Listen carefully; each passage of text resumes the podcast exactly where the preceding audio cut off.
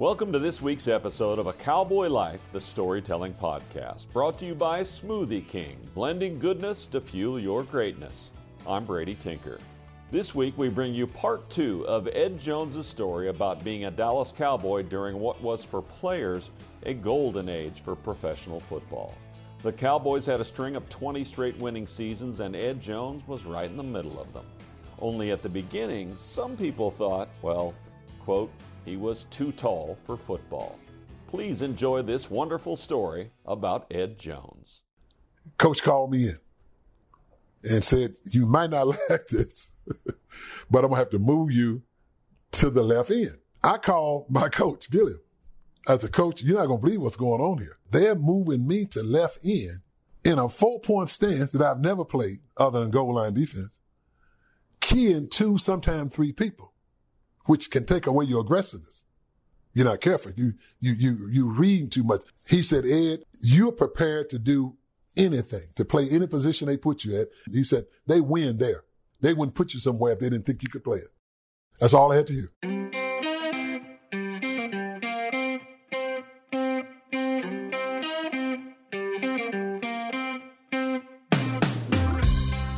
Ed Too Tall Jones, you'll remember, was raised in the middle of Tennessee on a farm by Jack and Abby Jones. He was one of 8 kids who helped on the farm.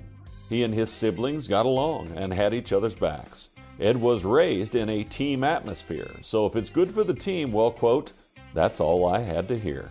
I knew the right position for me in order for that defense to work with at that left defensive end. The only thing I was concerned with was them getting my legs, because back then the chop block was legal, which I don't think should have ever been legal when I'd watch film and see the number of injuries that it caused, where a guy can post you and someone can come wipe you out. Chop blocking was made illegal in professional football, amazingly, just in 2016, some 36 years after college football outlawed it. A chop block is when a man is engaged, usually a really large football playing man, with another player, usually also a larger man. Envision them now face to face, pushing and shoving each other, and then a second man from the offense dives in low at the legs of the defender who's already engaged in that standing position. You can hear the knees cracking now, can't you? That is a chop block. And at 6 feet 9 inches tall, when Ed Jones was chop blocked, well, it was like someone cutting down a tree. My job was to keep blockers off the linebackers. That's why Dallas linebackers had to be good tacklers. Lee Roy Jordan, at his size, had some of the best technique at tackling. If you kept those linemen off Leroy, he's going to make the plays. Bob Bruning the same way. Lee Roy Jordan retired as the second leading tackler in Cowboys history, and he had 25 interceptions and 18 fumble recoveries to boot. He was undersized, and he was amazing. He played in the Cowboys' first Super Bowl victory over Miami in 1972. Bob Bruning is who Leroy Jordan replaced in the tackles list for that number 2 spot, and both men got opportunities to make tackles over and over, and they handled them with great aplomb. That was your role. That's the role you had to play. I got these 2.5 guys. Yeah, so it didn't bother me tying these guys up, knowing that these guys coming gonna make the plays. All I wanted to do was win.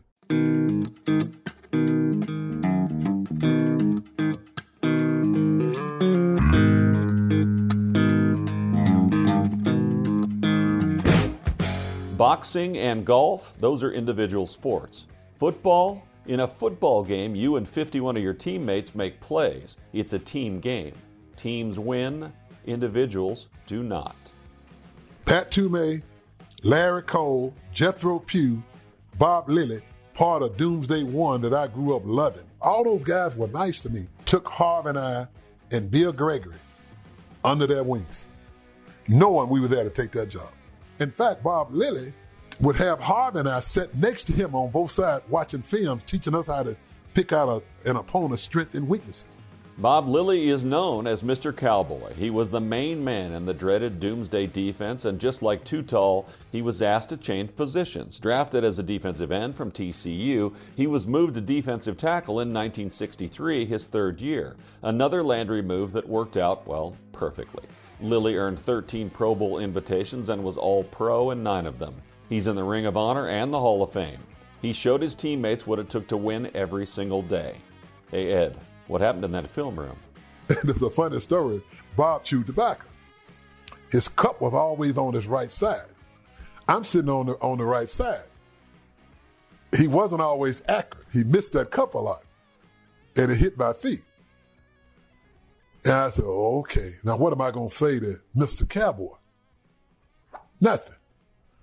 So Harvey was never late because Coach Staunton would freeze you out. It was cold in those meeting rooms. So Harvey would come running there last minute with his sweats on. So I made sure I beat Harvey and sat on the left side. In football and in life, strategy is everything. So the leaders of the Doomsday Defense, when you arrived, helped pave your way to taking their jobs. I never forgot that. That's why when Dallas drafted Jeffcoat, Larry Bethea, all those guys, I treated them the same way.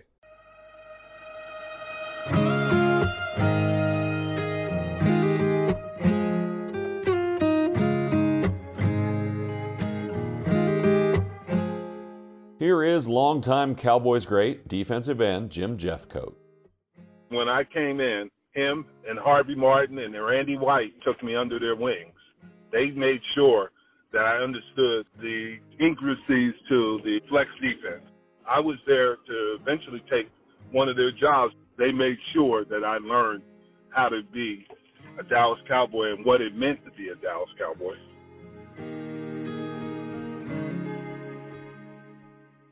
Defensive end Jim Jeffcoat played 12 years with the Cowboys and was another in a long line of first-round picks that were key links in the chain of winning for Tom Landry and then Jimmy Johnson's Cowboys.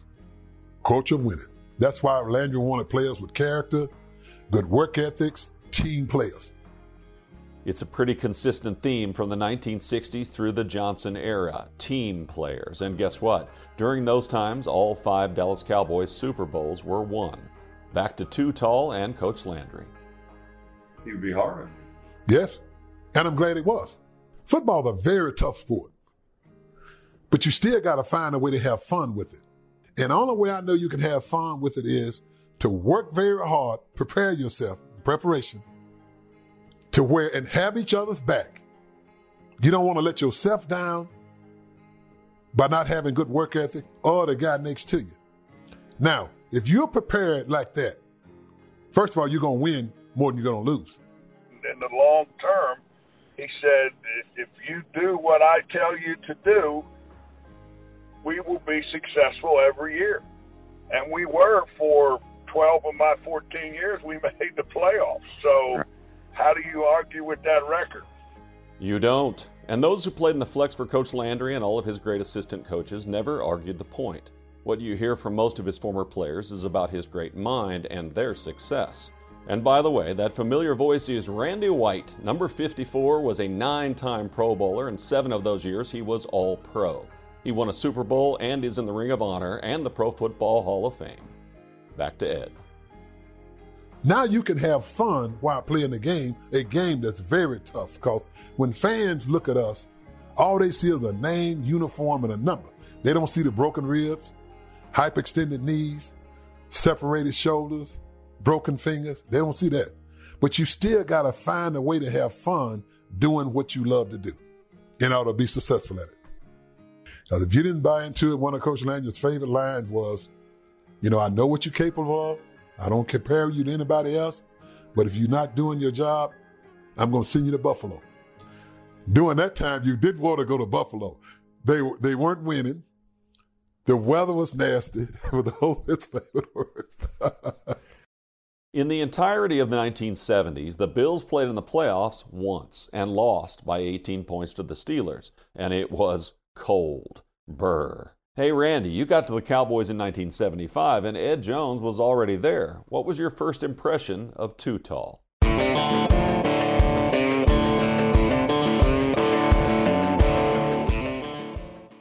I never played on a team with a guy that was 6'9". Nobody the size of Ed Jones. He was a freaky sight. I mean, you couldn't compare him to nobody. Well, when I laid eyes on, to be honest with you, I have never seen anything 6'9" and that athletic.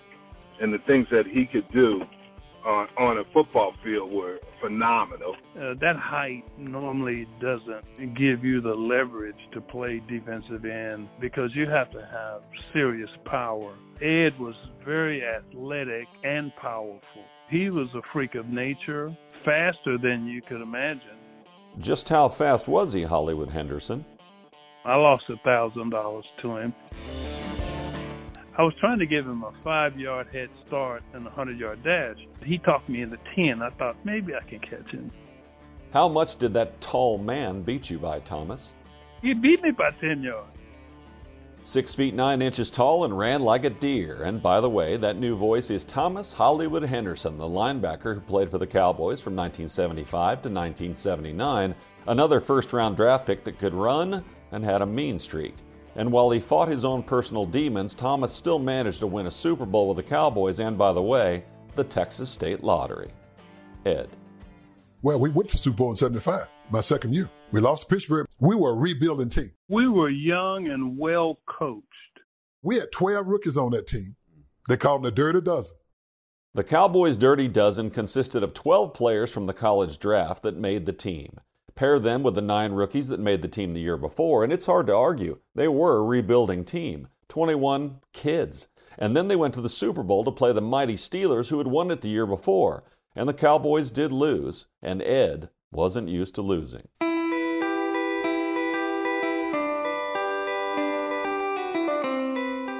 I came from a winning program. I only lost 2 games during my college career. We won the Division II championship twice. After not winning the championship those other 2 years, I thought that was a bad feeling, a bad taste in my mouth. But to go to the Super Bowl and lose, oh my God, you're talking about somebody who couldn't wait until that training camp started. I didn't enjoy that off season at all. Kept playing plays back. Kept trying to play plays back. What if? And what if doesn't get you nowhere. You just have to make sure that that never happened again. But I could not wait to hit training camp again that next year. The way that losing to Pittsburgh, the way that hurt us, and losing the way we did by 4 points, and we had the ball driving on them, and Staubach won most of those games. So that was a bitter taste in my mouth. Super Bowl number 10, Dallas versus Pittsburgh, the Steel Curtain versus Doomsday 2, Staubach versus Bradshaw, Landry versus Knoll. The Steelers sacked Rodgers 7 times and forced him into an uncharacteristic 3 interceptions, plus the Steelers blocked a field goal for a safety.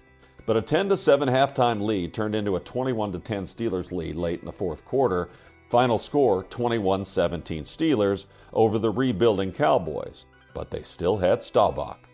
Roger wasn't, we had several leaders on that team, but he wasn't for the whole team the big vocal leader, but he was a leader by example. And to see Roger, his work ethics, and what he bought every day at practice and in games, you couldn't help but notice it and try and match that. That was more important to me, watching his work ethics, than him coming to me with a motivational speech or something. Roger Staubach, Captain America, won a Heisman Trophy and did a tour of duty in Vietnam before joining the Cowboys in 1969. He wasn't a kid. He was one of America's team's many great leaders. He played in 5 Super Bowls and is in the Ring of Honor and the Pro Football Hall of Fame, and his teammates loved having him as their quarterback, especially 2 years later in Super Bowl XII. Here's Hollywood Henderson. Super Bowl XII, we could have beat anybody. Anybody.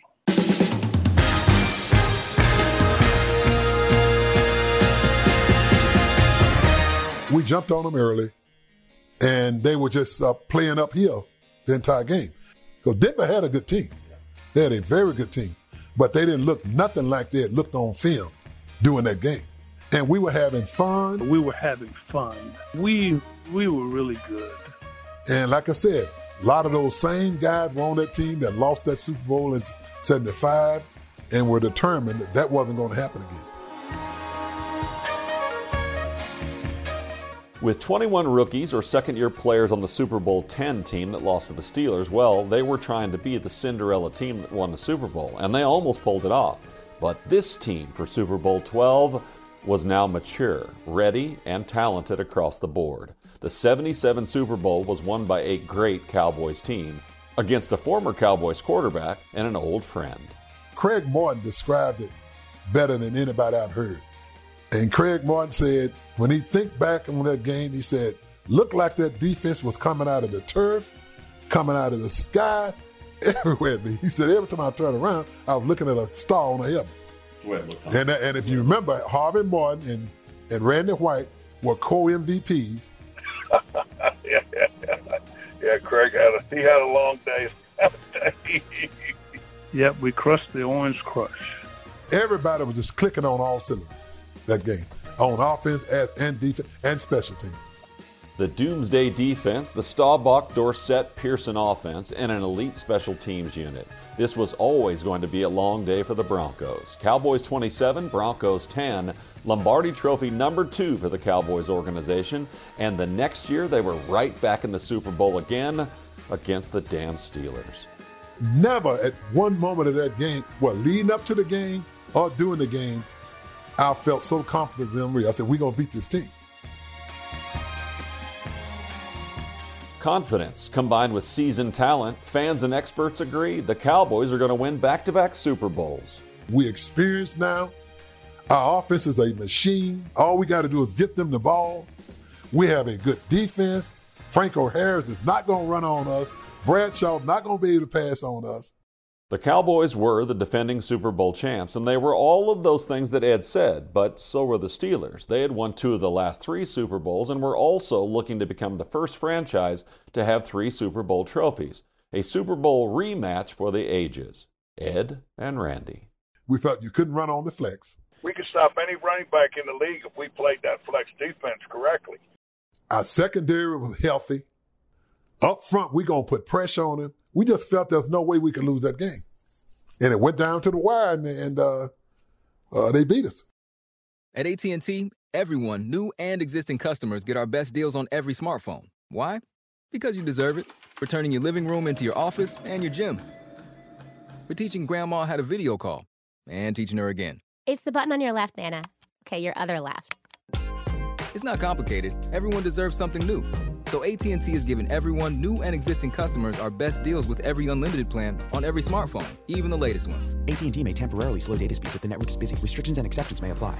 Hi, I'm Clint Tillerson with... And I'm Jay Novacek, and we're both with... United Ag and Turf, the official tractor provider of the Dallas Cowboys. So, if you need a tractor to bale some hay, a mower to cut some grass, or a gator to get some chores done... Get a John Deere at United Ag and Turf. And then, let's get to work. Hey, Jay, that's my line. Well, not today. Get to work with a John Deere tractor package that's just right for you and your budget. Visit UnitedAgAndTurf.com. Before there was a draft, you could size up a cowboy by 3 simple factors: the crease in his hat, the bend of his brim, and his unbending attitude. A man Stetson didn't just protect him from what life threw at him, it projected a rugged, unstoppable spirit. Stetson hats are still American-made with pride right here in Texas. They're still the unofficial crown of all self-respecting cowboys, and Stetson is proud to be on the field with America's team. Find a retailer nearest you at stetson.com/cowboys. New Dr. Pepper Zero Sugar. You deserve it. I do deserve that. You deserve decadent flavor without sugar, and a day at the beach without sand getting everywhere. And a relaxing bath that your children don't interrupt. I deserve all that? It's really just a visual metaphor for Dr. Pepper Zero Sugar. Everything you want, nothing you don't. A visual metaphor on the radio. I do deserve that. Dr. Pepper Zero Sugar. The zero you deserve is finally here.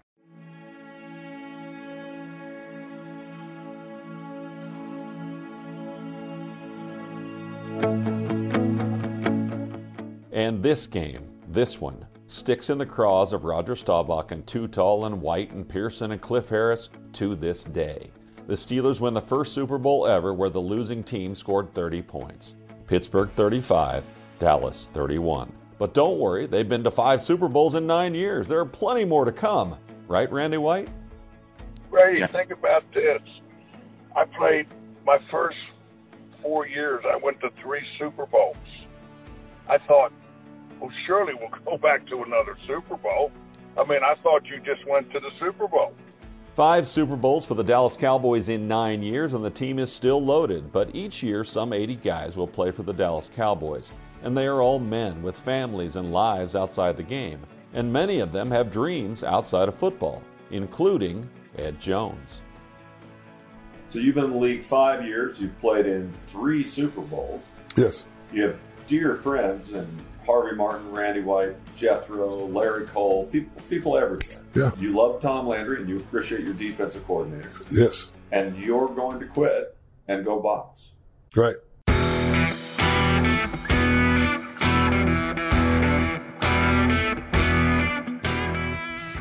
We aren't surprised, right? I mean, Ed told us he felt like he was denied an opportunity to see how good he could be at boxing in high school. And he had told the Cowboys a full year earlier he wouldn't be here for the following season, but apparently nobody believed him. Hollywood Henderson. Ed, as my roommate and as my friend, I never knew nothing about boxing. He never discussed boxing with me. When he didn't show up for training camp that year, I was as surprised as Tom Landry. It surprised me, but you know what? I respected that because Ed loved boxing.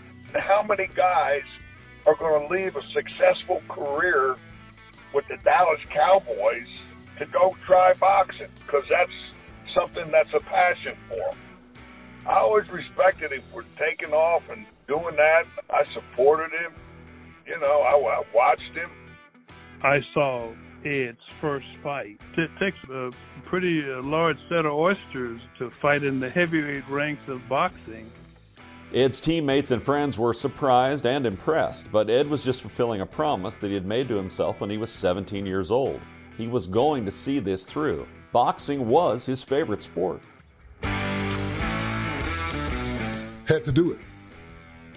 Had to do it after I signed a 4-year deal with an option year.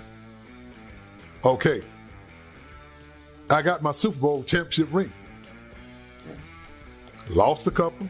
I said, if I'm going to do what I really want to do, now is the time to do it. Contract's up. You're the right age.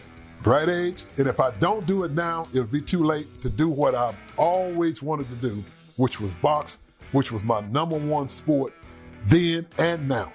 Absolutely love boxing. And I said, I got to do it, otherwise I don't want to be 40 or 50 years old having never achieved what I really wanted to do. As Randy White said, you've got to respect a man who's being true to himself and trying to live out all of his dreams. You just do. So it's on to boxing for Ed Too Tall for Football Jones. Was he too tall for boxing? I sat down and talked to my advisors about what I wanted to do. My number one advisor was my mom. Number two was my lawyer at the time. Then I had some close friends. What's his name? Lawyer's name? His name was Don Crumson. My mom was the one who said, don't burn any bridges. So I said, okay, I'm going to give them a year notice. So I went in and told Tex Schramm that I wouldn't be coming back. I told him after we won the Super Bowl in 77, I told him, I said, prepare for me in the draft. I won't be returning. I didn't say what I was going to do. You remember Ed Jones had told Tex Schramm a full year in advance that he wouldn't be back in 1979. But maybe they didn't really believe him. Maybe they didn't really listen. Well, they're listening now. They called me in during the season in 78, by midseason, said, hey, we haven't heard from your lawyer. I said, why would you want to hear from a lawyer? They said, well, you know, your contract's up. I said, if you remember, I told you I won't be returning. So they believed me and drafted Larry Bethea that year. So I said, I don't want them to read about what I'm, this is after I'd called my press conference in New York, where I was going to be training, all that.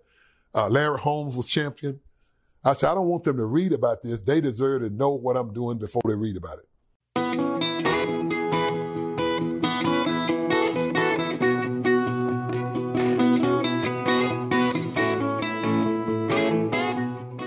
So you made another call, just to be sure the Cowboys were 100% privy to the decision.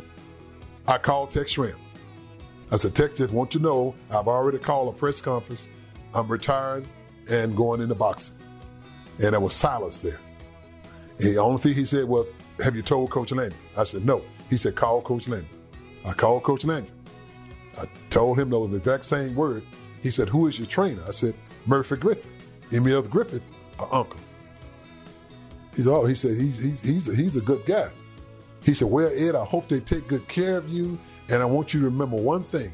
Thank you, and if you need anything, don't you hesitate, pick up the phone and call. Good luck. That's how classy he was. Coach Tom Landry was a quiet, smart, caring man. He was also no dummy. He knew there was a chance his left defensive end might want to play football again. Never burn bridges, right? That's what Abby Jones told her son, Ed. Tom Landry agreed. So what's next, Ed? You're in the boxing world now, baby. I called Larry Holmes, the champion. I had met Larry before, after fights, because I used to go to all the big fights in Vegas. Larry Holmes at the time was a big Cowboy fan. He used to always tell me, you tell that Robert Newhouse, he better be glad I didn't play football, because I would have taken his spot. So I called Larry and said, Larry, I told him what I was doing. And I said, man, just to make this real, you being the champion, would you attend my press conference? He said, I would love to. So Larry Holmes was at my press conference with my trainers, manager. In New York City. Place that's packed. After the press conference was about to close, Larry said, I consider Ed a friend. When he feel he's ready for a shot, he got it.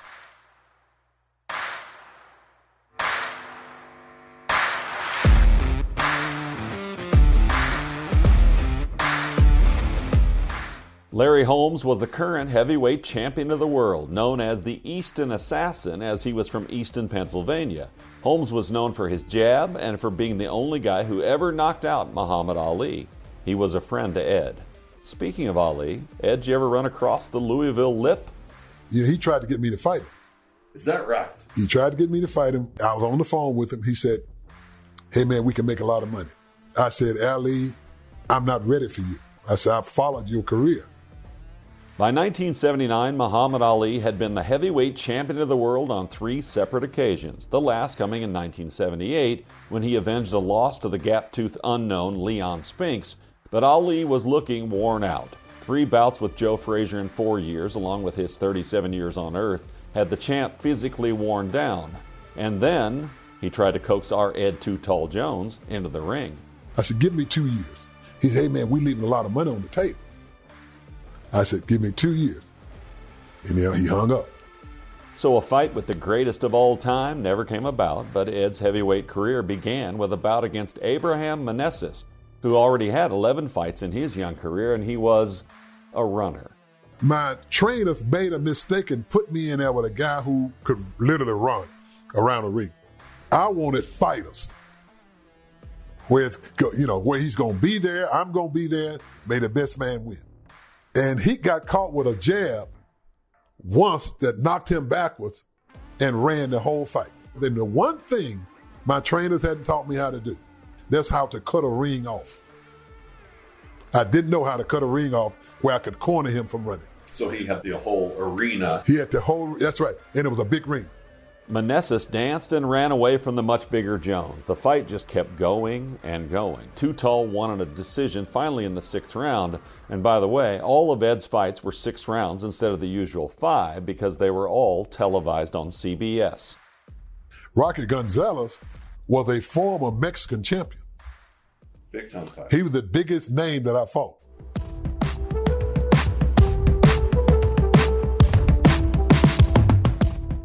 Ed Jones had 6 fights. He won them all, 5 by knockout, including the former Mexican champ, Rocky Gonzalez, who stood 6 feet 5 inches tall. Finally, someone Ed could see eye to eye with. For a big man, he's the fastest I've ever seen. So that's one of the things that you worked hard on. You ran, you worked on your feet, and yes, your hands were already pretty fast. Right. So those were things you concentrated on when you went to boxing. Yes, and I had the great trainers for it. Right. They believed in that. Hand speed and balance, where you can throw a punch from anywhere. You can't throw a punch if you off balance. Not effective. You can throw it, but you're probably going to get counted because it's not going to have no power behind it. But they taught me how to just take short jab steps and good footwork where I could throw any punch from either hand and it'd be effective with power at any time. So 6 fights and 6 wins in your first year in the ring. Pretty good. How hard and how different were boxing workouts? Boxing, I worked out 6 days a week. I'd run 5 miles one day, 6 the next. That was just running. Then 3 days a week, I'd go to a gym and work out an hour, 15 minutes nonstop for quick hand speed and long, lean muscle. I did this for 6 months. 6 months, before you had your first fight. Before I had my first fight, yes. To contrast boxing workouts and football workouts, well, the big thing for most athletes would have been that they had more muscle and bulk for the football season to stay strong. But Ed Jones was always one who wanted longer muscles, even for the football field. His arms and their maneuverability were important to his pass rushing and to his ability to fend off big offensive tackles so he could stop the run. So the really big difference was that his boxing workouts needed to produce lean strength because he was planning on boxing at approximately 30 pounds less than he played football. Where'd you train? I trained in New York at Times Square Gym. I jog around Central Park, the Reservoir. The worst thing a fighter can have is a respiratory problem. Condition is so important for you. So after 6 months, the weather started to change. I moved to L.A.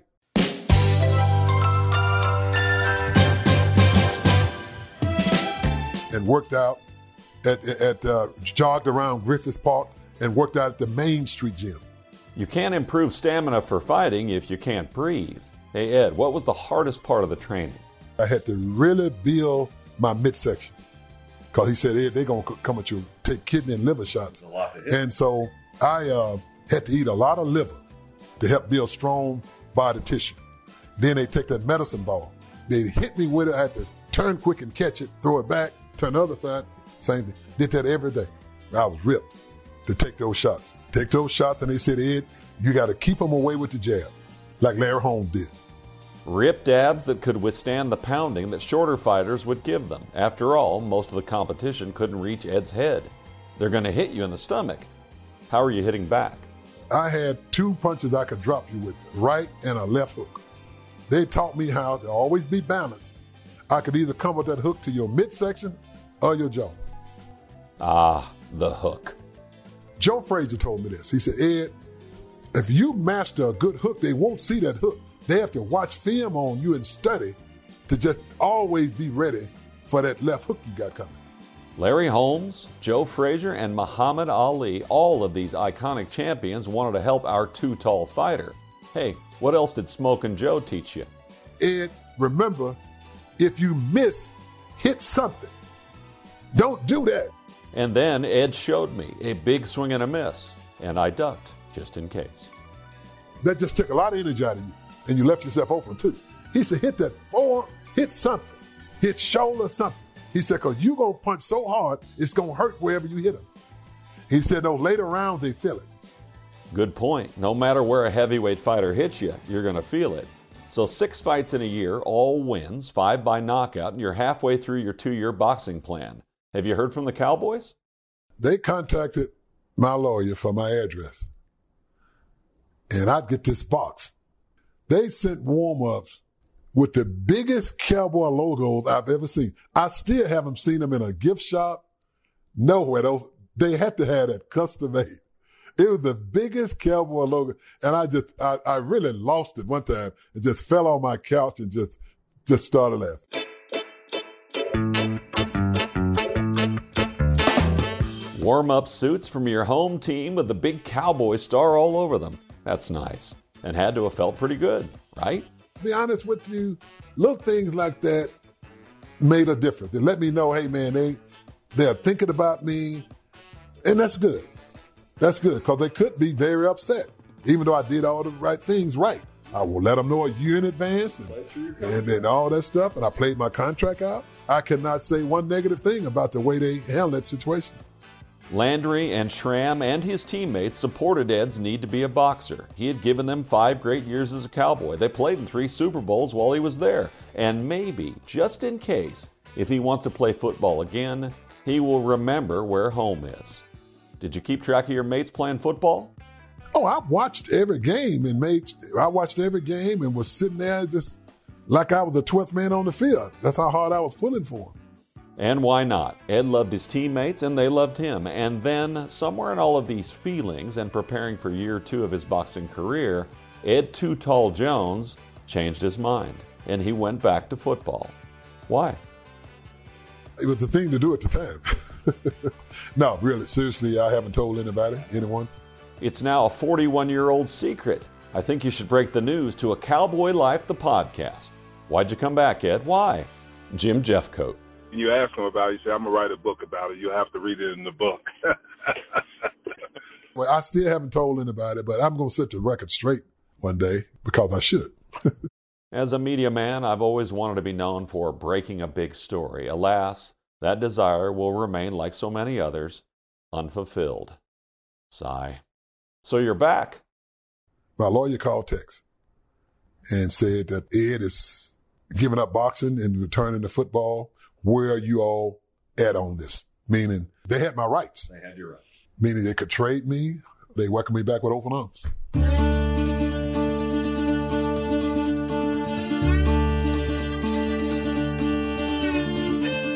Ed Jones is yet to tell anyone why he returned to football from boxing. Some said it must have been the stress that getting hit put on his mother who watched him, but still nobody knows. What the Cowboys knew was they wanted their 6'9" left defensive end back. I bet you felt great in your Cowboys uniform after all that physical work you did for boxing in 1979. I reacted quicker on the field because of the exercises and the techniques and stuff I worked on for boxing gave me quicker reflexes. A lot quicker reflexes. So if I saw something prior to boxing, I picked it up quicker once I boxed. Because everything's about reflexes in boxing. You know, when Ed came back, he was even a better football player than he was before he left. That year off hurt us because we didn't have Ed, but it made Ed better. You got to be quick on your feet with great balance to keep the jab away. And it turns out avoiding the huge paws of offensive tackles was sort of similar. And Ed Jones, 6 heavyweight fights later, was cat quick. And overall, he was a much happier person. Between the ears, a lot clearer. A lot more peaceful. At peace. Because you've done something that I always want to do. Now I don't have to. The number one thing I've always wanted. That was my number one dream once I was old enough to know what it was to fight. That was my number one dream. So now I'm at peace with myself. And you're right, I guess. Now I can just focus on the task at hand. And the task at hand was getting back to Super Bowls like he'd done in 3 of his first 5 years. But Roger Staubach was gone, and some were quietly wondering if Tom Landry's methods, which had been so groundbreaking in the 60s and early 70s, were becoming outdated.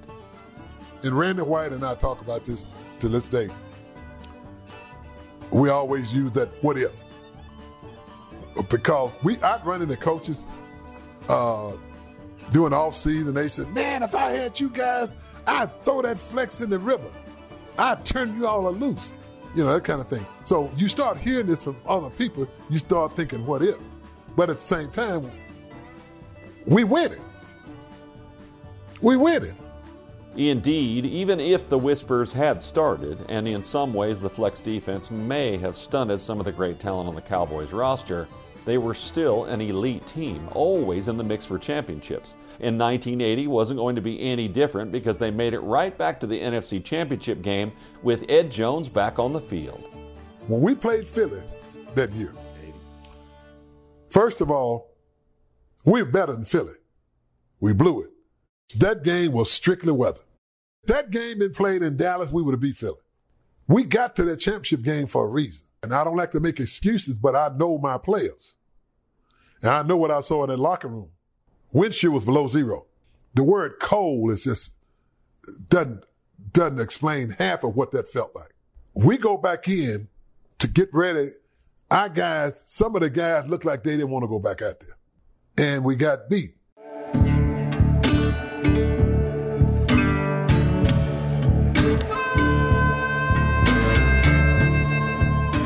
For the first time in Ed's career as a Dallas Cowboy, his team had a chance to win a championship game and go to the Super Bowl, and they lost.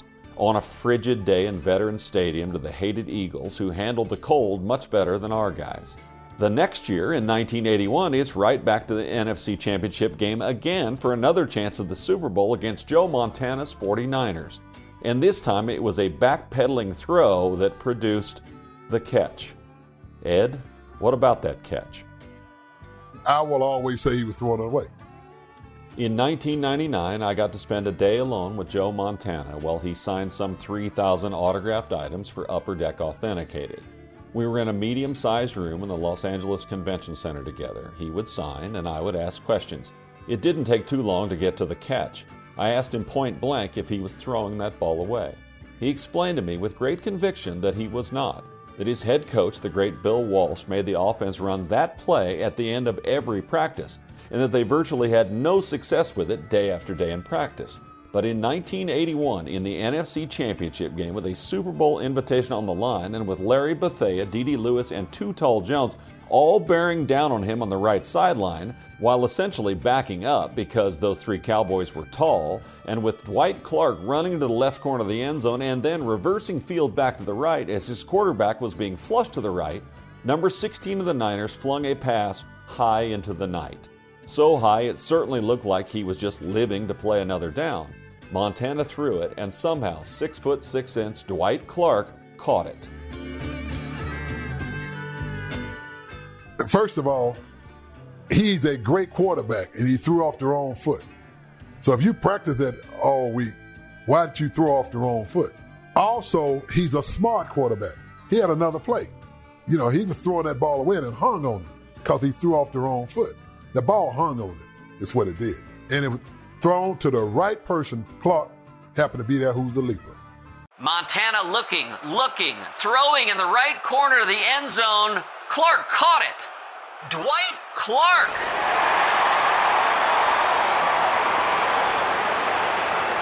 It's a madhouse at Candlestick with 51 seconds left. But there was still time for the Cowboys to get down the field and kick a field goal to win. We had the best field goal kick in the league that year. Two things happened. Dwight Hicks barely caught Drew by the top of his jersey, which was close to horse collar.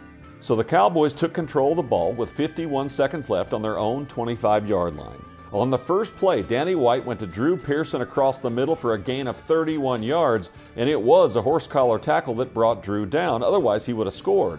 But horse collar tackles weren't illegal in 1981.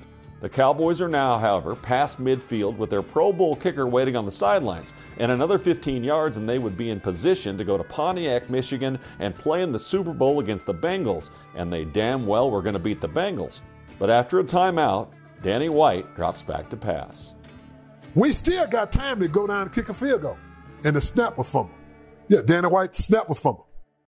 Want to use what the pros use? How about the official men's skincare brand of the Dallas Cowboys? Jack Black. Right now you can get the Jack Black Starter, a curated collection of Cowboys locker room favorites for just $10 with free shipping. The starter includes 4 Jack Black skincare favorites plus a full-sized intense therapy lip balm. Go to getjackblack.com/cowboys and use the code word TEAMJB. That's getjackblack.com/cowboys. The Jack Black Starter, $10, free shipping. At AT&T, everyone, new and existing customers, get our best deals on every smartphone. Why? Because you deserve it, for turning your living room into your office and your gym. For teaching Grandma how to video call and teaching her again. It's the button on your left, Nana. Okay, your other left. It's not complicated. Everyone deserves something new. So AT&T is giving everyone, new and existing customers, our best deals with every unlimited plan on every smartphone, even the latest ones. AT&T may temporarily slow data speeds if the network is busy. Restrictions and exceptions may apply. Hi, I'm Clint Tillerson with... And I'm Jay Novacek, and we're both with... United Ag and Turf, the official tractor provider of the Dallas Cowboys. So, if you need a tractor to bale some hay, a mower to cut some grass, or a gator to get some chores done... Get a John Deere at United Ag and Turf. And then, let's get to work. Hey, Jay, that's my line. Well, not today. Get to work with a John Deere tractor package that's just right for you and your budget. Visit UnitedAgAndTurf.com. Before there was a draft, you could size up a cowboy by 3 simple factors: the crease in his hat, the bend of his brim, and his unbending attitude. A man Stetson didn't just protect him from what life threw at him, it projected a rugged, unstoppable spirit.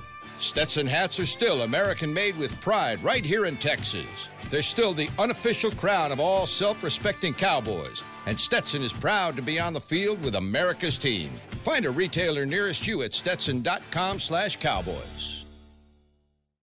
Actually, Danny White was passing, and as his arm went forward, he tried to stop the release, and in those days, it was a fumble. But now, because the world bows to Tom Brady, it's the tuck rule and an incomplete pass. But on January 10, 1982, it's a fumble, and the game is over. The catch was so close to being irrelevant. Instead, the 49ers' run of winning begins, as they beat the Bengals in Super Bowl XVI, 27-21. So 1980 and now 1981 end in heartbreak, just short of the Super Bowl. But in 1982, the Cowboys are right back to the championship game again, 3 straight years. Washington had a good team. That game I can't say nothing about. Things were starting to catch up with us. It's like a clock. It's going to catch up with you eventually. Coach Landry used to tell us, one thing we could be sure of, things will change.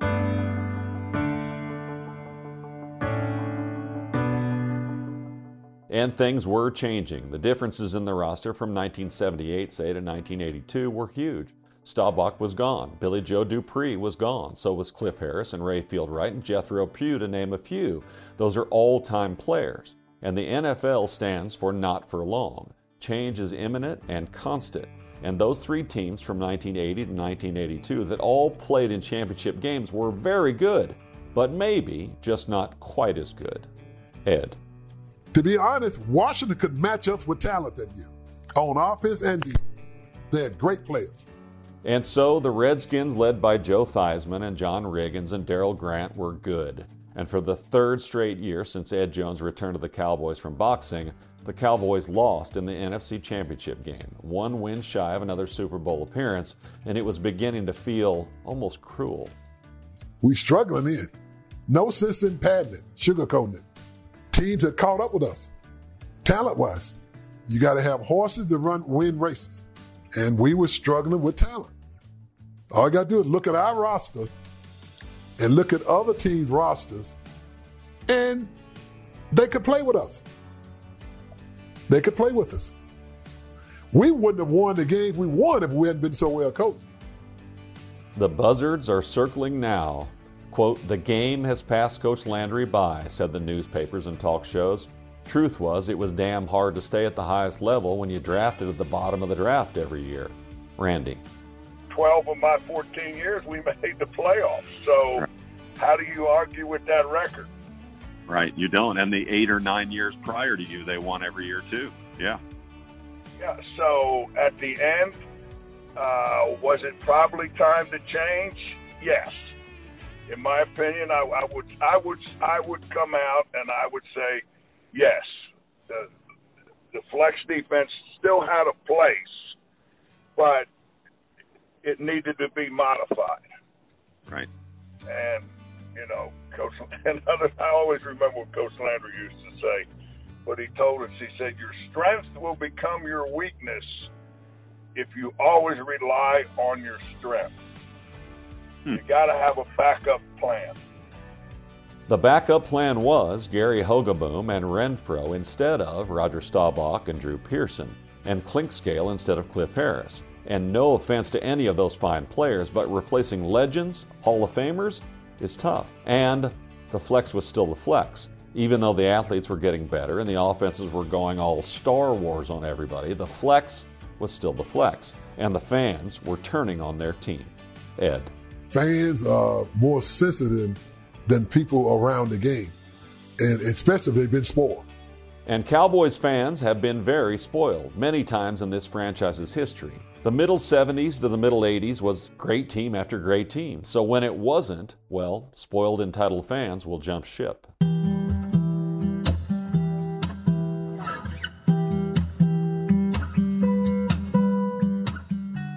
And you gotta let those just fly by you, because they're fans, and you gotta appreciate them feeling that way. But at the same time, they're spoiled, and that's just the way it is. You gotta stay focused as a team, and say we're gonna turn this around in time. Teams stay together, and they try to stay strong-minded, but sometimes the players' bodies are telling them something else. I went to Coach Landry once, and said that.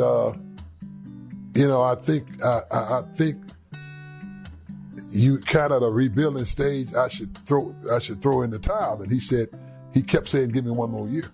I'm 36 years old with a broken neck, and I'm still playing. Something's wrong. He kept saying, give me one more year. Father Time always wins, and innovation will be caught up with. New innovation and smarter minds will show up. And in 1989, head coach Tom Landry was fired by new ownership. Ed Jones was at a true crossroads. When he was let go, I said, this is the time to retire. And Jimmy Johnson came in and said, give me 2 years. That's 89. Yes. Jimmy and Jerry are in, and Randy White at 36 is out. So is John Dutton and many others. Too Tall Jones is 37, but his body's holding up pretty good. Huh? You interested? I had made my mind up. I talked to Butch Davis, and I knew he was going to be my personal coach. And that man was so classy and professional. The way he sat down and talked to me, I started thinking, I said, you know what? I watched Jimmy at Miami, how he'd run up and down that sideline, how they won and all that. I played with Landry 14 years. I want to see what it'll be like under somebody else. Jimmy Johnson had gone 52-9 at the University of Miami and won a national championship. He was also exactly in tune with who the best college football players were, and he was feisty and confident and young. Plus, one of Jimmy's favorites from Miami, wide receiver Michael Irvin, was already in Dallas, and he made an impression on Ed Jones. Micah came in a leader. Micah is the only player I played with that I watched come in as a rookie that had all that leadership ability.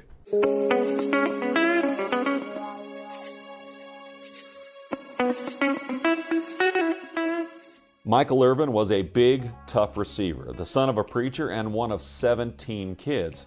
Lead or get run over. My goodness. But Ed, this team isn't very good. Now, I'm not crazy to know we rebuild it. Because, man, I would tell you, the hardest thing for me to do that year was to keep up with the names of my teammates. A lot of no names as far as Ed was concerned, but another possible bright spot was a QB named Aikman. As far as looking at a player going, is he going to be a good fit when they turn it around? I knew Troy was, because of his commitment and how it hurt him to lose. In 1989, Troy Aikman, a quarterback from UCLA, was made the #1 overall choice by the Dallas Cowboys. He looked the part, but he didn't win any games in his first season, going 0-11 as a starter while being sacked some 60 times. Ed said it hurt him to lose. It hurt more than his feelings in 1989. And after 15 glorious years of football as a Dallas Cowboy, and only a Dallas Cowboy, Ed Too Tall Jones left the game on his terms. When I retired, friends of mine, everybody called, said, man, great career. Congratulations. I know you're glad to get away from that 1-15 season. I said, guys, watch what you say. They're going to win. I said, you wait till Jimmy get his ducks in a row. They're going to win, because he demands so much from the top all the way down to the bottom.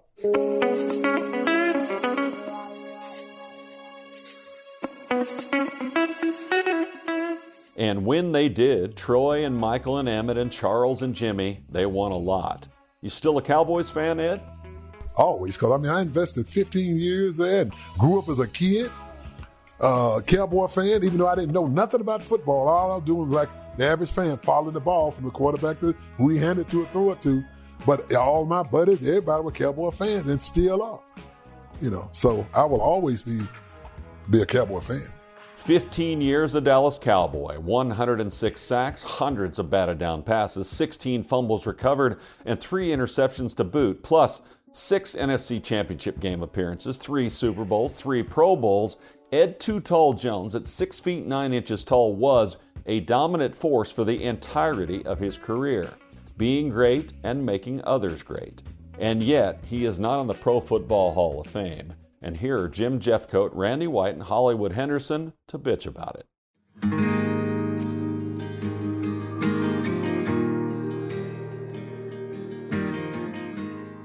That bothers me. That bothers me. You never heard Ed toot his horn or say a word. You don't hear him do it today.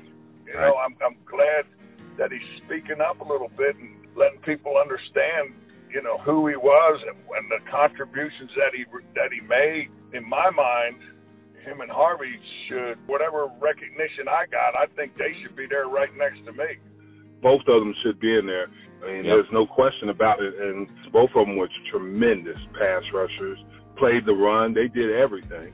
Ed Too Tall Jones deserves to be in the NFL Hall of Fame. Harvey Martin should be in the NFL Hall of Fame. Simple-minded writers will say, how am I putting them in the Hall of Fame? They're not in their own rings of honor. Oh, Jerry! Jerry Jones! Jerry! Thank you, guys. It is widely accepted that NFL players rarely, if ever, get into the Pro Football Hall of Fame if they are not in their own team's Hall of Fame. Randy White has more to say, and he's the manster, so yes, sir, please go ahead. When he would put his arms up, he created a problem for quarterbacks looking that way to throw the ball that would make them have to hesitate just enough for Harvey or I to get pressure on the quarterback to disrupt his timing from throwing the ball the way he wanted to. How many passes did Ed block in key situations that he doesn't get credit for? That's just as good as a sack. Ed was a great, great football player. Thanks, Randy. I think we're all on the same page about where Ed Too Tall for Football Jones should end up. That's in the Hall of Fame. Let's give his lifelong friend from Jackson, Tennessee, Ken Atwater, the final word. If I had to sum up Ed Jones, I would tell you one thing. Ed is a true friend. He's always been a true friend, and he's the same person that I've known all my life. His first nature is always to help people and make sure people are doing well. You know, that's probably the best compliment Ed Jones could get in this story. Thanks, Ken, and thanks to Ed's teammates for chiming in, Randy White, Hollywood Henderson, and Jim Jeffcoat. And thanks to you, Ed Too Tall Jones, for sitting all day with us and letting us in on your amazing cowboy life.